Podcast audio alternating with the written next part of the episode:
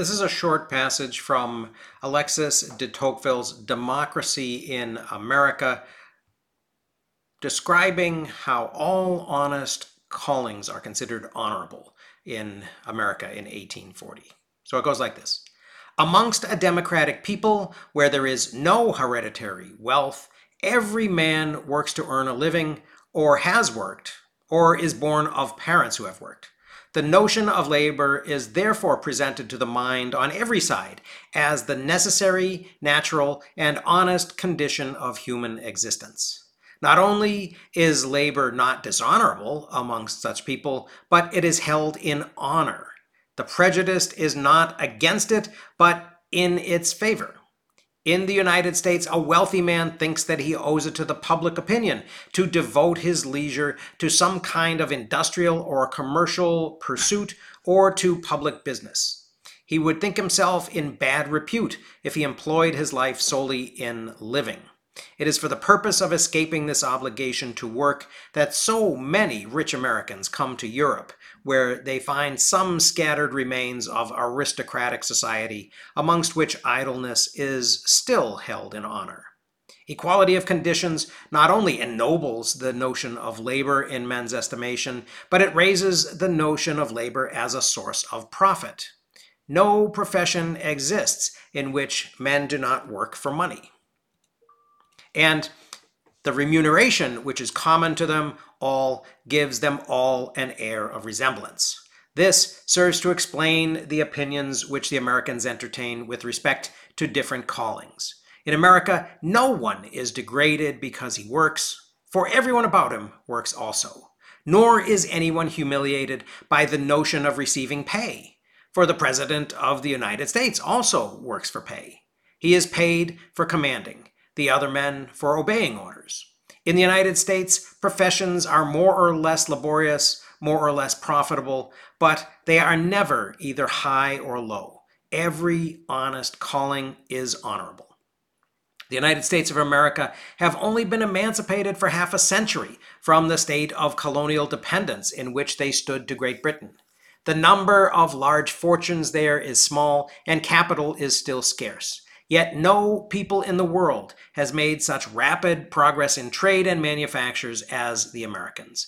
They constitute at the present day the second maritime nation in the world, and although their manufacturers have to struggle with almost insurmountable natural impediments, they are not prevented from making great and daily advances.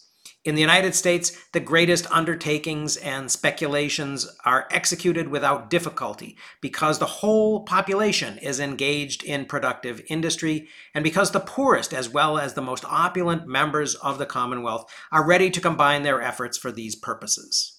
The consequence is that a stranger is constantly amazed by the immense public works executed by a nation which contains, so to speak, no rich men. The Americans arrived but as yesterday on the territory which they inhabit, and they have already changed the whole order of nature for their own advantage. They have joined the Hudson to the Mississippi and made the Atlantic Ocean communicate with the Gulf of Mexico across a continent of more than 500 leagues in extent, which separates the two seas. The longest railroads which have been constructed up to the present time are in America. But what most astonishes me in the United States is not so much the marvelous grandeur of some undertakings as the innumerable multitude of small ones. Almost all the farmers of the United States combine some trade with agriculture. Most of them make agriculture itself a trade. It seldom happens that an American farmer settles for good upon the land which he occupies, especially in the districts of the far west he brings land into tillage in order to sell it again and not to farm it. He builds a farmhouse on the speculation that as the state of the country will soon be changed by the increase of population, a good price will be gotten for it. Every year, a swarm of inhabitants of the North arrive in the southern states to settle in parts where the cotton plant and sugarcane grow. These men cultivate the soil in order to make it produce in a few years enough to enrich them, and they already look forward to the time when they may return home to enjoy the competency thus acquired. Thus, the Americans carry their business-like qualities into agriculture, and their trading passions are displayed in that, as in their other pursuits. The Americans make immense progress in productive industry because they all devote themselves to it at once. And for this same reason, they are exposed to very unexpected and formidable embarrassments.